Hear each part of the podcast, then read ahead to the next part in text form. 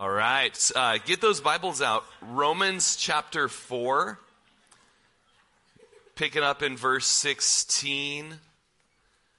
Uh, looking at uh, 16 through 25 today. Reading this passage remind me of the 1995 America crime drama film Dead Man Walking, starring Susan Sarandon and Sean Penn. Some $83 million made on this movie off of an $11 million budget. Uh, just won all kinds of awards. Uh, but for me, I might have seen part of it once and I just like the title, right? Dead Man Walking. Or the phrase that the officer would keep saying in The Green Mile Dead Man Walking as he walked John Coffey into death row. Dead Man Walking. Like Sean Penn in Dead Man Walking and John Coffey on The Green Mile, Abraham, Father Abraham, was a sort of a dead man walking. He was a guy we learned last week that had to do three things. He had to, number one, face the facts. Number two, he had to look to God. And number three, he had to look to the fulfillment of the promise. The promise that we looked at in depth last week, we'll just look at briefly here today. Genesis 12, 2, where God says to Abraham, I will make you a great nation. I will bless you and make your name great, and you shall be a blessing. I will bless those who bless you, and I will curse him who curses you, and in you all the families of the earth shall be blessed. Part of our prayer for Israel today is remembering that promise to Abraham that just blessing and praying for the peace of Jerusalem, praying for Israel today. In Genesis chapter 18, we didn't cover this one of the promise uh, last week.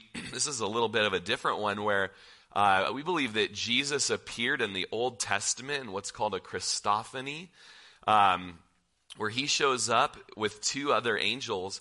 It says, The Lord appeared to Abram by the terebinth tree of Mamre as he was sitting in the tent door in the heat of the day. So he lifted his eyes and looked, and behold, three men were standing by him. And when he saw them, he ran from the tent door to meet them, and he bowed himself to the ground. And if you jump down to verse 9 of Genesis 18, they said to him, Where is Sarah, your wife? And so he said, Here in the tent. And he said, I will certainly return to you according to the time of life. And behold, Sarah, your wife, shall have a son. Sarah was listening in the tent door, which was behind him. Now, Abram and Sarah were old, well advanced in age, and Sarah had passed the age of childbearing. Therefore, Sarah laughed within herself, saying, After I've grown old, shall I have pleasure, my Lord, being old also? Is anything too hard for the Lord? At the appointed time. Uh, Sorry, I jumped over that. Like I said, I don't have my glasses on today. uh, and, and, said, uh, The Lord said to Abraham in verse 13, Why did Sarah laugh, saying, Shall I surely bear a child since I'm old? Is anything too hard for the Lord? At the appointed time, I will return to you according to the time of life, and Sarah shall have a son. But Sarah denied it, uh, saying, I did not laugh, for she was afraid. And he said, No, but you did laugh. And so, kind of this funny slash awkward moment um, there where, uh, you know, the angel of the Lord, possibly Jesus, an Old Testament appearance of him, uh, telling them, uh, yeah, you're going to have a child. Remember the promise from chapter 12, all these different promises that you're going to have children. Remember that's going to happen. It's going to happen with, uh, a, you know, basically a year from now. I'm going to come back. You're going to have that baby. And Sarah kind of giggles in herself. He's like, Why are you laughing? Is anything too hard for the Lord? I didn't laugh. No, but you did laugh. And then there's this like, ha-ha, You did. I didn't. You did. Okay, I kind of did. You know, um, you gotta, you gotta look for the comedy in the Bible. It's there, right? Now, Hebrews chapter 11 is a chapter called the, uh, that's been titled by many uh, pastors or teachers, the Hall of Faith. You've heard of the Hall of Fame? This is the Hall of Faith. It goes through the Old Testament and so many of the patriarchs and, and how they just trusted in the Lord when things seemed so impossible. Uh, they believed upon the Lord.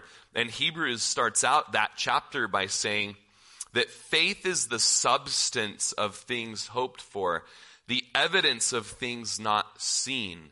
for by it the elders obtained a good testimony. So when the Lord told Abraham that he was going to have a child, even though he was well advanced in years, naturally there was no chance that he was going to have a child. His wife was also old. Like this is an impossibility. And yet, our memory verse from last week, Genesis 15 6, Abraham believed God, and it was accounted to him for righteousness. Abraham believed God that, okay, then it's going to happen. Uh, and Hebrews tells us that faith is substance, it's the substance of things that's hoped for. And where there's no evidence that they would ever have a child, hey, the Lord says it, and I believe it. And so there's evidence for the things not seen. I think Sandy Adams once said that uh, faith is kind of like when you're trying to open the ketchup bottle and you can't get it open, so you grab that rag on the counter and you know get a little extra pry on it. That's faith. You know, it kind of gives you that substance. Now, a few verses later in Hebrews chapter six, it says, "But without faith, it is impossible to please Him." For he who comes to God must believe that he is, and that he's a rewarder of those who diligently seek him. So if you're out there today and you're just trying to please God with all of your labor and all of your works and all of your toil, and that that will help you measure up to God so that he would receive you, um, then you're barking up the wrong tree. Because that doesn't please the Lord. And one of the reasons is it's, it's impossible to be just by your works. We've been studying that in Romans but rather it's by trusting in the Lord that uh, pleasure comes to the Lord. You've got to believe that He is, and you've got to believe that He's a rewarder of those who diligently seek Him. And then the last Hebrews 11 passage until later today, uh, Hebrews 11 13. We just went through the whole passage.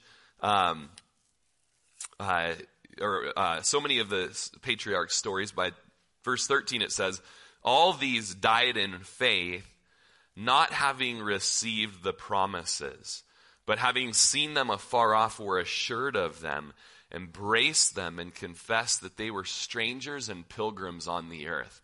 And so, for instance, the land that Abraham was promised, he didn't ever end up really seeing that land, but he saw it from afar off, and he was a dweller in tents for the rest of his life. And so many of the things that the patriarchs, the fathers of the faith, uh, were promised, they wouldn't see until, they're not going to see it until after the Lord comes. Because uh, all of those promises really ultimately pointed to the Messiah coming and setting his kingdom up on the earth. And so, all of this to say, Abraham was given a promise that he would have a child in his old age. It seemed absolutely impossible, both to he and his wife. He's a dead man walking.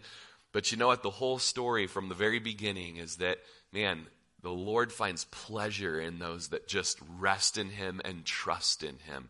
And uh, He's a rewarder of those who diligently seek Him. Now, that uh, sort of leads us into where we left off the last two weeks. Chris finished verse 16, and then I accidentally also finished in verse 16. And so we're picking up in verse 16 because it'll help us bust into our good line of run on sentences here. Therefore, it is of faith that it might be according to grace, so that the promise might be sure to all the seed, not only to those who are of the law, but also to those who are of the faith of Abraham, who's the father of us all.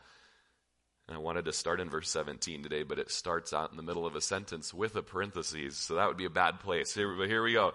As it is written, I have made you a father of many nations in the presence of him whom he believed, God who gives life to the dead and calls those things which do not exist as though they did. And so verses 17 through 20 show us the first thing that Abraham had to do was face the facts. Face the facts. It starts out by saying, uh, really, this wonderful verse uh, God gives life to the dead. Halfway through 17 there. It seemed physically and physiologically impossible. For Abraham and Sarah to have a baby would be God giving life to the dead, so to speak. The ability for these two old folks, geriatrics, to bring life into the world was impossible. Their biological clock had tick tocked to the ends. John 11, 25 tells us that it is what the Lord does, giving life to the dead. Jesus says, I'm the resurrection and the life. And he who believes in me, though he may die, he shall live. Or Romans 8:11 says if the spirit of him who raised Jesus from the dead dwells in you, he who raised Christ from the dead will also give life to your mortal bodies through his spirit who dwells in you. It's actually the very thing that God loves to do. Give life to the dead. And only he can do that. That's one thing that separates him from any other false god out there in the world is that he has the ability to bring life to the dead. This is some power. The law of biogenesis says only living things can give life. Death certainly can't get life, but only God has ability to give life to the dead. For Abraham, he might have said, I'm dead meat, or I'm dead in the water in this situation. I have no ability in the light of my circumstances, but God does. And maybe that's you. As I was praying over you guys today, just every one of us, no doubt. You know, there's the old saying that you're either coming out of a trial, or you're in the middle of a trial, or you're going into a trial. Like one way or another, the trials, they just never stop on this side of eternity. And you have no ability in the light of your uh, situation, but the Lord has the ability. And there's a, a book that a friend recommended to me once when I was struggling, and it, and it says, Big Problem, Small God was the title of it. And, uh, and I think I remember the book had a magnifying glass over big problem and then small God was, you know, down there. Uh, and it's like so often in our trials or in our struggles or in the things that we're facing, we just magnify our problems so much that it just makes our God seem so tiny and puny and impotent. Charles Hodge says, to originate life is the prerogative of God. It requires almighty power and is therefore in Scripture specified as one of God's peculiar works. How big it was of the Lord to be able to bring life to the dead. Not only does he bring life to the dead, but he does this verse that's stuck with us all, all week. We even prayed it out in the prayer meeting last night. He calls those things which do not exist as though they did. Calls those things that do not exist as though they did. Um, lately, my eight year old son, he's going to be nine this month, Titus, he's been um, asking questions as we're driving in the car, and he's just just kind of making up something just that could never happen. You know, like what would happen if like it was all reversed and the ocean and all the water was in the sky and all the you know or whatever. You're like, and you're like, okay, son, that's just never to happen. You're just kind of like shut it down. Like, I don't have time for this. Uh. It could never happen, son. But what if it did? And you're like, there's just no way. Like gravity is like, son, it's like, let's move. And it, like three times. But what if, you know, and, and then usually that morphs into, um, could we go to Dairy Queen? Like, no, son, you know, we ate out yesterday. We don't need to go out every day of the week. You know, we got ice cream at home. We're not going to Dairy Queen. So hear me out. What if we did? you know? And so, similarly, you know, hey, you're gonna have a baby. There's no way. Uh, Sarah's laughing. oh, am I supposed to have pleasure in my old age? My Lord is old. I'm Lord. Shriveled up like a raisin a while ago. Like, there's no way. And it's not gonna happen. And Jesus is like, oh, but what if you did? Be pretty awesome, huh? Okay. Or you will. I'm to come back a year from now. You're to have that little bouncing baby boy in your arms. And so God calls things which do not exist as though they did. It's wishful thinking, but with an eye that it will actually happen. A wife went to the police station to report that her husband was missing, and her next door neighbor went with her for moral support. The policeman asked for a description of her husband. She said he's 35 years old, six foot four, has dark eyes, dark wavy hair, an athletic build, weighs 185 pounds, is soft spoken, and is good to the children. And the next door neighbor protested and said, Your husband's five foot four, chubby, bald, has a big mouth, and is mean to your children. And the wife replied, Yes, but who wants him back? Wishful thinking, but with an eye that it'll actually happen. Hosea 1:10 says this, says that uh, the number of the children of Israel shall be as the sand of the sea, which cannot be measured or numbered. And it shall come to pass in the place where it was said to them, You are not my people. There it shall be said to them, You are sons of the living God. And that's the gospel. And especially, man, in this room, there's a whole bunch of non Jews here. We would be the you are not my people. But the gospel changes that to where you are you are children, you're sons of the living God. These works, John Stott says, these works of God demonstrate his ability to count things that are not, such as our righteousness, as if they were, as in counting us righteous. When the Lord would look at you and say, Hey, guess what? Good news.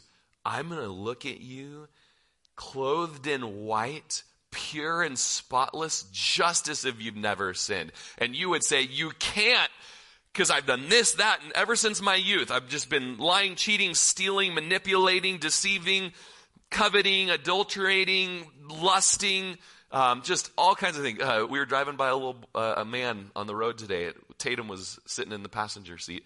Crossed this guy crossed the road um, going to Tasty Treat, and she goes, "That guy's smoking." I'm like, "Whoa, Tatum, control your lusts," you know. She's like, "No, really, he was smoking." Um, I'm like, "Oh, okay, yeah." Those seven year olds, you got to watch them, right? Um, just all of our lust that we've not. I'm sick. I'm twisted. I've been lustful, smoking, you know, and all. You know, and there's no way that I could be declared sinless and pure and spotless and righteous and able to come into the presence of a holy. Shh. But what if you could? Okay? Because the Lord counts something that could never happen, such as you being innocent, as something that's already happened because of the blood of Jesus on the cross. You are innocent.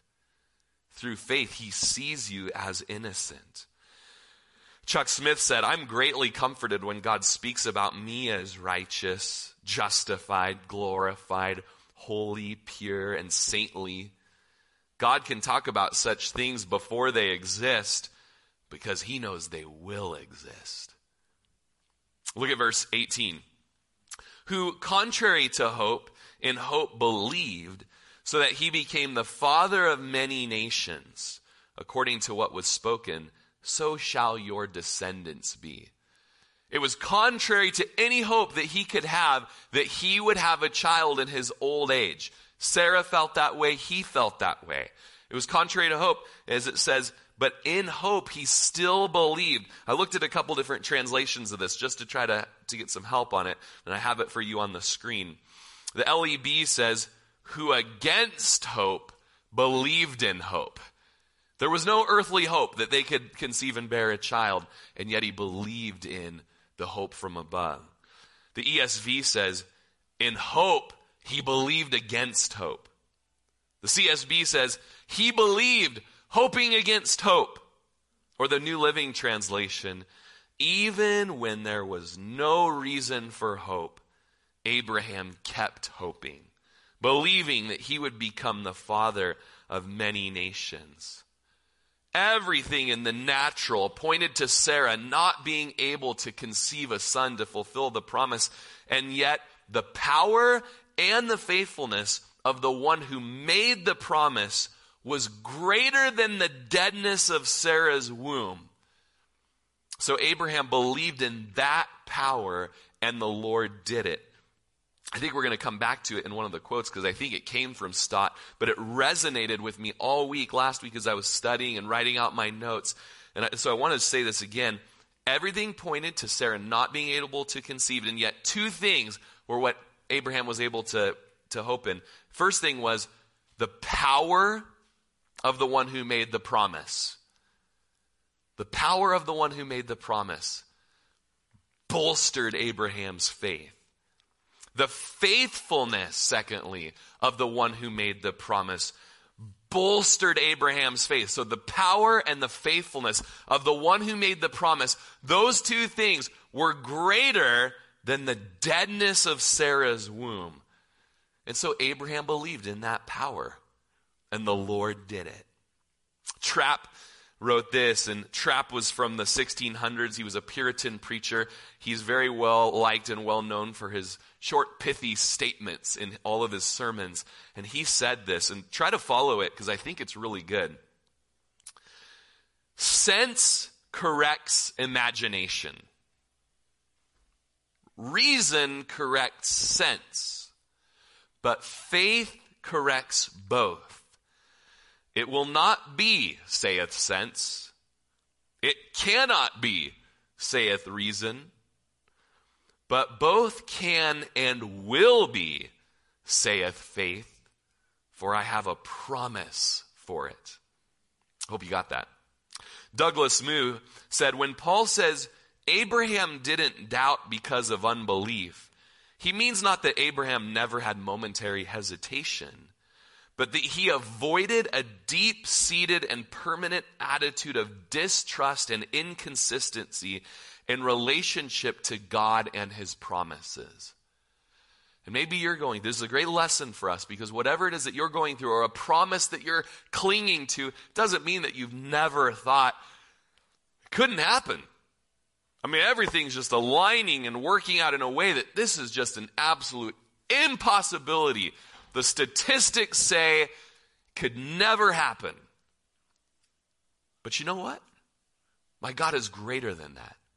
You're able to come out of that slump, out of that slough of despair, Pilgrim's Progress would call it. We're going through something right now where we, everything would never work out, would never happen, could never happen. Everything is against us. And you know what, though? God is able. And how about you? Don't get stuck down in that pit. Let the Lord pull you out of that.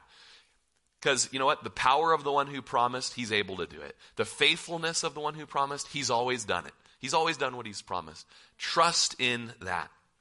Verse 19. And not being weak in faith, he did not consider his own body already dead since he was about 100 years old and the deadness of Sarah's womb. And so I just love this verse. This is where that Abraham's a dead man walking, you know, phrase came from this morning because I just, a couple times in the Bible, he just puts it bluntly, right? Uh, Abraham was already dead because he was about 100 years old. I read this last week. I took my grandpa to one of those places where the little fishies come up and nibble the dead skin off of your feet, you know, off of your body. Been to one of those places? The guy says, It cost me $50, but it was a heck of a lot cheaper than cremation right? Oh. The comedian Woody Allen sums up for many the inability to cope with the prospects of death. It's not that I'm afraid to die, he quips. I just don't want to be there when it happens. Abraham was already dead. He was as good as dead. He was a dead man walking. Hebrews 11, 12 even says this, therefore from one man, and him as good as dead, kind of says out of the side of his mouth were born as many as the stars in the sky of multitude, innumerable as the sand which is by the seashore. Listen to what Stott says. But nothingness and death are no problem to God. On the contrary, it's out of nothing that he created the universe, and out of death that he raised Jesus. The creation and the resurrection were and remain the two major demonstrations of the power of God. So whatever you're going through right now, think of nothing. I got no hope. I got there's no hope. I got nothing. perfect. It's a blank canvas for the Lord to work and create and move just like he did on the day of creation. Oh, but there's death and there's destruction and there's just just a pile of rub perfect because it was a dead body that he breathed life into uh, there in the empty tomb on that Easter Sunday. John Calvin says, The mind is never so enlightened that there's no remains of ignorance, nor the heart so established that there's no misgivings. With these evils of our nature, faith maintains a perpetual conflict in which conflict is often sorely shaken and put to great stress, but still it conquers, so that believers may be said to be in, and then he writes, I think, in Latin, and I don't know what that means, so I had to look it up the very weakest of the firmest. And so it's not that we don't have any doubts. It's not that we see the death. It's not that we don't even struggle. But when we come and bring our faith to the living, powerful, faithful God, we become the very weakest of the firmest. The old saying, God says it, I believe it, that settles it. But then one preacher corrected that sermon. I remember listening to him one day. He says, Scratch that. Forget the I believe it part. God believes it. That, or said, God said it. That settles it. No matter what, it's going to happen because of the Lord. And so I might as well just go ahead and come along for the ride and believe in that. Hebrews 11, 17. Remember the hall of faith? We come back to that again. By faith, when he was tested, Abraham offered up Isaac, and he who had received the promise offered up his only begotten son, of whom it was said, in Isaac your seed shall be called, concluding that God was able to raise him up even from the dead, from which he also received him in a figurative sense. And so again, Abraham is used in the hall of faith in a separate paragraph from before, where now look at how he had faith when after he got that one and only son that was a total miracle baby, now the Lord asked him to offer him up as a sacrifice. And so he just didn't even hesitate and he went to Mount Moriah and he began to offer up his son, concluding that my God is so powerful and faithful. I'm going to do whatever he asks me to do. And if he's asking me to sacrifice my one and only son whom I love to him, I will do it. And my conclusion is that even if I kill him, God made a promise to me that there will be many nations that come to my, from my loins. And so he'll just raise him up if I kill him. Do you get how deep the faith is that he had in the Lord? And then the writer of Hebrews says, and actually, the Lord did raise him up in a figurative sense. Because Isaac was as good as dead. He had packed the wood up the hill. The altar was made. The son was laid and tied up among the, the sticks. And, and the, uh, the knife was coming down into, it was just about there before the angel said, whoa, whoa, whoa, whoa, whoa, okay. I just wanted to see if you'd do it. And in that, Isaac was figuratively brought back to life because he also was as good as dead. Look at verse 20. He did not waver at the promise of God through unbelief, but was strengthened in faith, giving glory to God. He didn't wobble or doubt or waver. The ESV says, no unbelief made him waver concerning the promise of God. The Young's literal translation speaks of staggering. He didn't stagger at the promise of God. Stott says, as he contemplated his own uh, sen- senility and Sarah's barrenness, he neither turned a blind eye to these problems nor underestimated them, but he reminded himself of God's power and faithfulness. Faith always looks at the problems in light of the promises. So he didn't shut out, no, there's nothing wrong here, people, nothing wrong. I, I'm young and in good shape and ready to bear children. No, he's like, I don't know how we're going to do this. Okay? But God.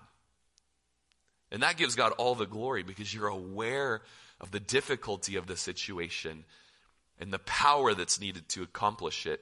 Dr. Martyn Lloyd-Jones said, Some of the greatest saints that the church has ever known have testified to the fact that they've been attacked and assailed by doubts till the end of their lives. But they did not weaken, they did not give in, they mastered their doubts, they conquered them, they overcame them. And in this, this was just so on my heart last week, and I was just praying it out at church. Uh, he was strengthened in faith, giving glory to God. And that's what happens when we put our trust in his promises. It gives God glory. Or as Hodge says, that is, the strength was manifested to give him glory. To give glory to God is to take him to be what he really is, almighty and faithful. It is to show by our conduct that we give him credit, so to speak, that he will and can do as he says. Verse 21 And being fully convinced that what he had promised, he was able to perform. Fully convinced, completely certain totally persuaded that what God promised he was able to perform. Look in Genesis 18, the passage we read about the laughing Sarah. Is anything too hard for the Lord? I'm totally convinced. Is anything too hard for the Lord? Remember, Abraham had faith in the power of the one who made the promise and the faithfulness of the one who made the promise. The New Living Translation of our verse, verse 21 says, He was fully convinced that God was able to do whatever he promised. And so, verse 22 of our text, and therefore it was accounted to him for righteousness. Do you guys remember the memory verse from last week? Did you do it? Did you work on it? Genesis 15, 6. And he believed in the Lord, and it was accounted to him for righteousness. And so, if you read these two verses together, he was fully convinced, verse 21, that what he'd promised he was able to perform, and therefore it was accounted to him for righteousness. Abraham believed God, fully convinced that he was able to perform what he'd promised. And it was accounted to him for righteousness. Verse 23 and 24.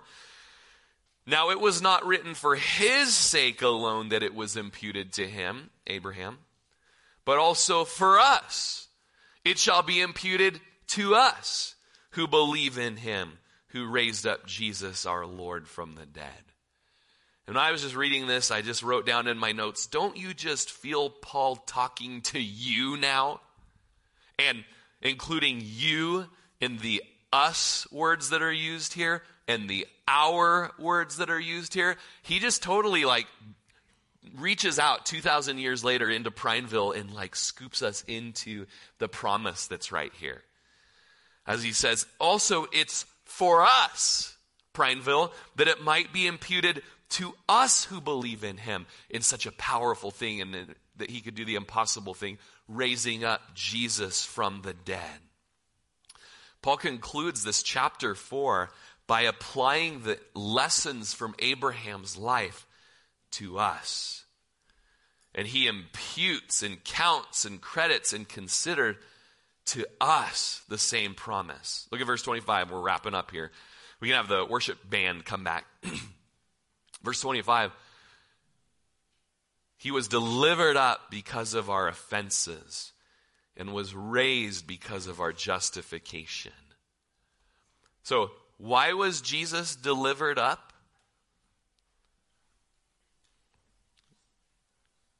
Because of our trespasses or our offenses. This word delivered up in the verb uh, it is used in the Gospels of Jesus being handed over by Judas uh, to the priests and Pilate. But the context is that it's evidently referring to the Father, the Father, who did not, excuse me, now you're coming up. The Father who did not spare his own Son, but gave him up for us all. So the death is attributed to the Father's initiative because it was the plan of salvation, as well as the resurrection, the Father's initiative. Charles Hodge says, and this, this quote was mentioned in many commentaries I read from Charles Hodge this verse is a comprehensive statement of the gospel. it is indeed, it's parallelism is so well honed that some think it was an early Christian phrase or a fragment from a creed. And so let's read it again. Who was delivered up because of our offenses and was raised because of our justification. I was wondering what our memory verse should be this week, and I think this is going to be it. Pretty easy, right? Genesis 15:6 was an easy one this last week. Okay. Here's an easy, just a one-liner. He was delivered up because of our offenses and was raised because of our justification. Closing with a, a, a Stott quote Faith is not burying our heads in the sand or screwing ourselves up to believe what we know is not true or even whistling in the dark to keep our spirits up. On the contrary, faith is a reasoning trust. There can be no believing without thinking. On the one hand, we have to think about the problems which face us. Faith is not closing our eyes to them. Abraham faced the fact that he and Sarah were both infertile. But on the other hand, he reflected on the promises of God and on the character of the God who made them, especially that he is the God who gives life to the dead and calls into being the things that were not. It was wisely considered that now in 2023, we have the easier task to now look back on the same deliverer who died for our sins and rose again for our justification. And the final verse here that we'll look at is Hebrews 11 39. Remember, I've been going to the Hall of Faith off and on throughout today. This is the last one. Hebrews 11 39. Will you guys stand with me? This is at the end of the Hall of Faith. Imagine if you're walking through a Hall of Fame and you just see all the, you know, the, the baseball gloves and the trophies and the original bat that Babe Ruth batted with, and you're just going through, you know. Instead, we're going through with all these incredible, it's a museum of history of the patriarchs. We're going through, and there's the there's the robe coat of many colors, you know, and there's this and there's that. You get all the way to the end of the museum, and Hebrews 11 kind of gives, as you're exiting the hall of faith, there's this encouragement. And all of these have obtained a great testimony through faith, did not receive the promise. God having provided something better for us, that they should not be made perfect apart from us. And it's almost like you're going through a, a door at the end of the hall of faith and it opens up to like a part two that is New Testament Christianity. That all of those fathers looked to the promise who was Jesus. And now we're in the next room living it in light of that we know who Jesus is and what he's done and what he's promised and what he's going to do and what our part is in it. And they were not made they were not made perfect apart from us. We have a part to play in all of this as well. Continuing to trust the promises of God and living for his kingdom and for his glory. Let's pray.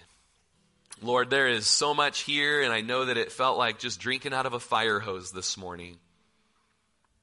But Lord, we know that at the end of the day, God, you're able to just plant those seeds in us that the one who promised righteousness, salvation, and to set us apart from our old man and our own ways to live the Christian life, to know the God of the Christians that, Lord, we, we can rest in you who made that promise because you're so powerful. We can rest in you who made that promise because you're so faithful. You're able to do it, Lord. You're able to perform it. And so, Lord, today we trust you afresh that you would perform and do and work righteousness in our lives and innocence and justification and salvation in us so that we could be new cre- creations, new creatures, born again, Lord. We rest in you for that promise. And Lord, we rest in you as well that you'll get us there till the end. And whatever problems and struggles and trials are represented in this room today, Lord, we can rest in you in your promise that you'll never leave us alone, you'll never forsake us, you'll walk with us through the fire. And that promise from Romans 8, Mark prayed it over me last night. Lord, your promise that you work all things together for the good of those who love you and are called according to your purposes. You're working something good in the midst of our trials. Let's close with this song. We invite you guys, if you are just in a place in your life where you just feel like I'm as good as dead with what I've got going on right now, or my situation's as good as dead, and you just need prayer, uh, we just invite you. Hopefully, you're sticking around for the fireside fellowship time, and uh, you'll just get some coffee and donuts with us. But maybe before you head into that room, you'll just kind of come up here and meet up with some of the elders, and we can just pray over you and your situation, and that the Lord would just breathe some life and some hope into you. God bless you guys. Have a great week. Fun being with you today.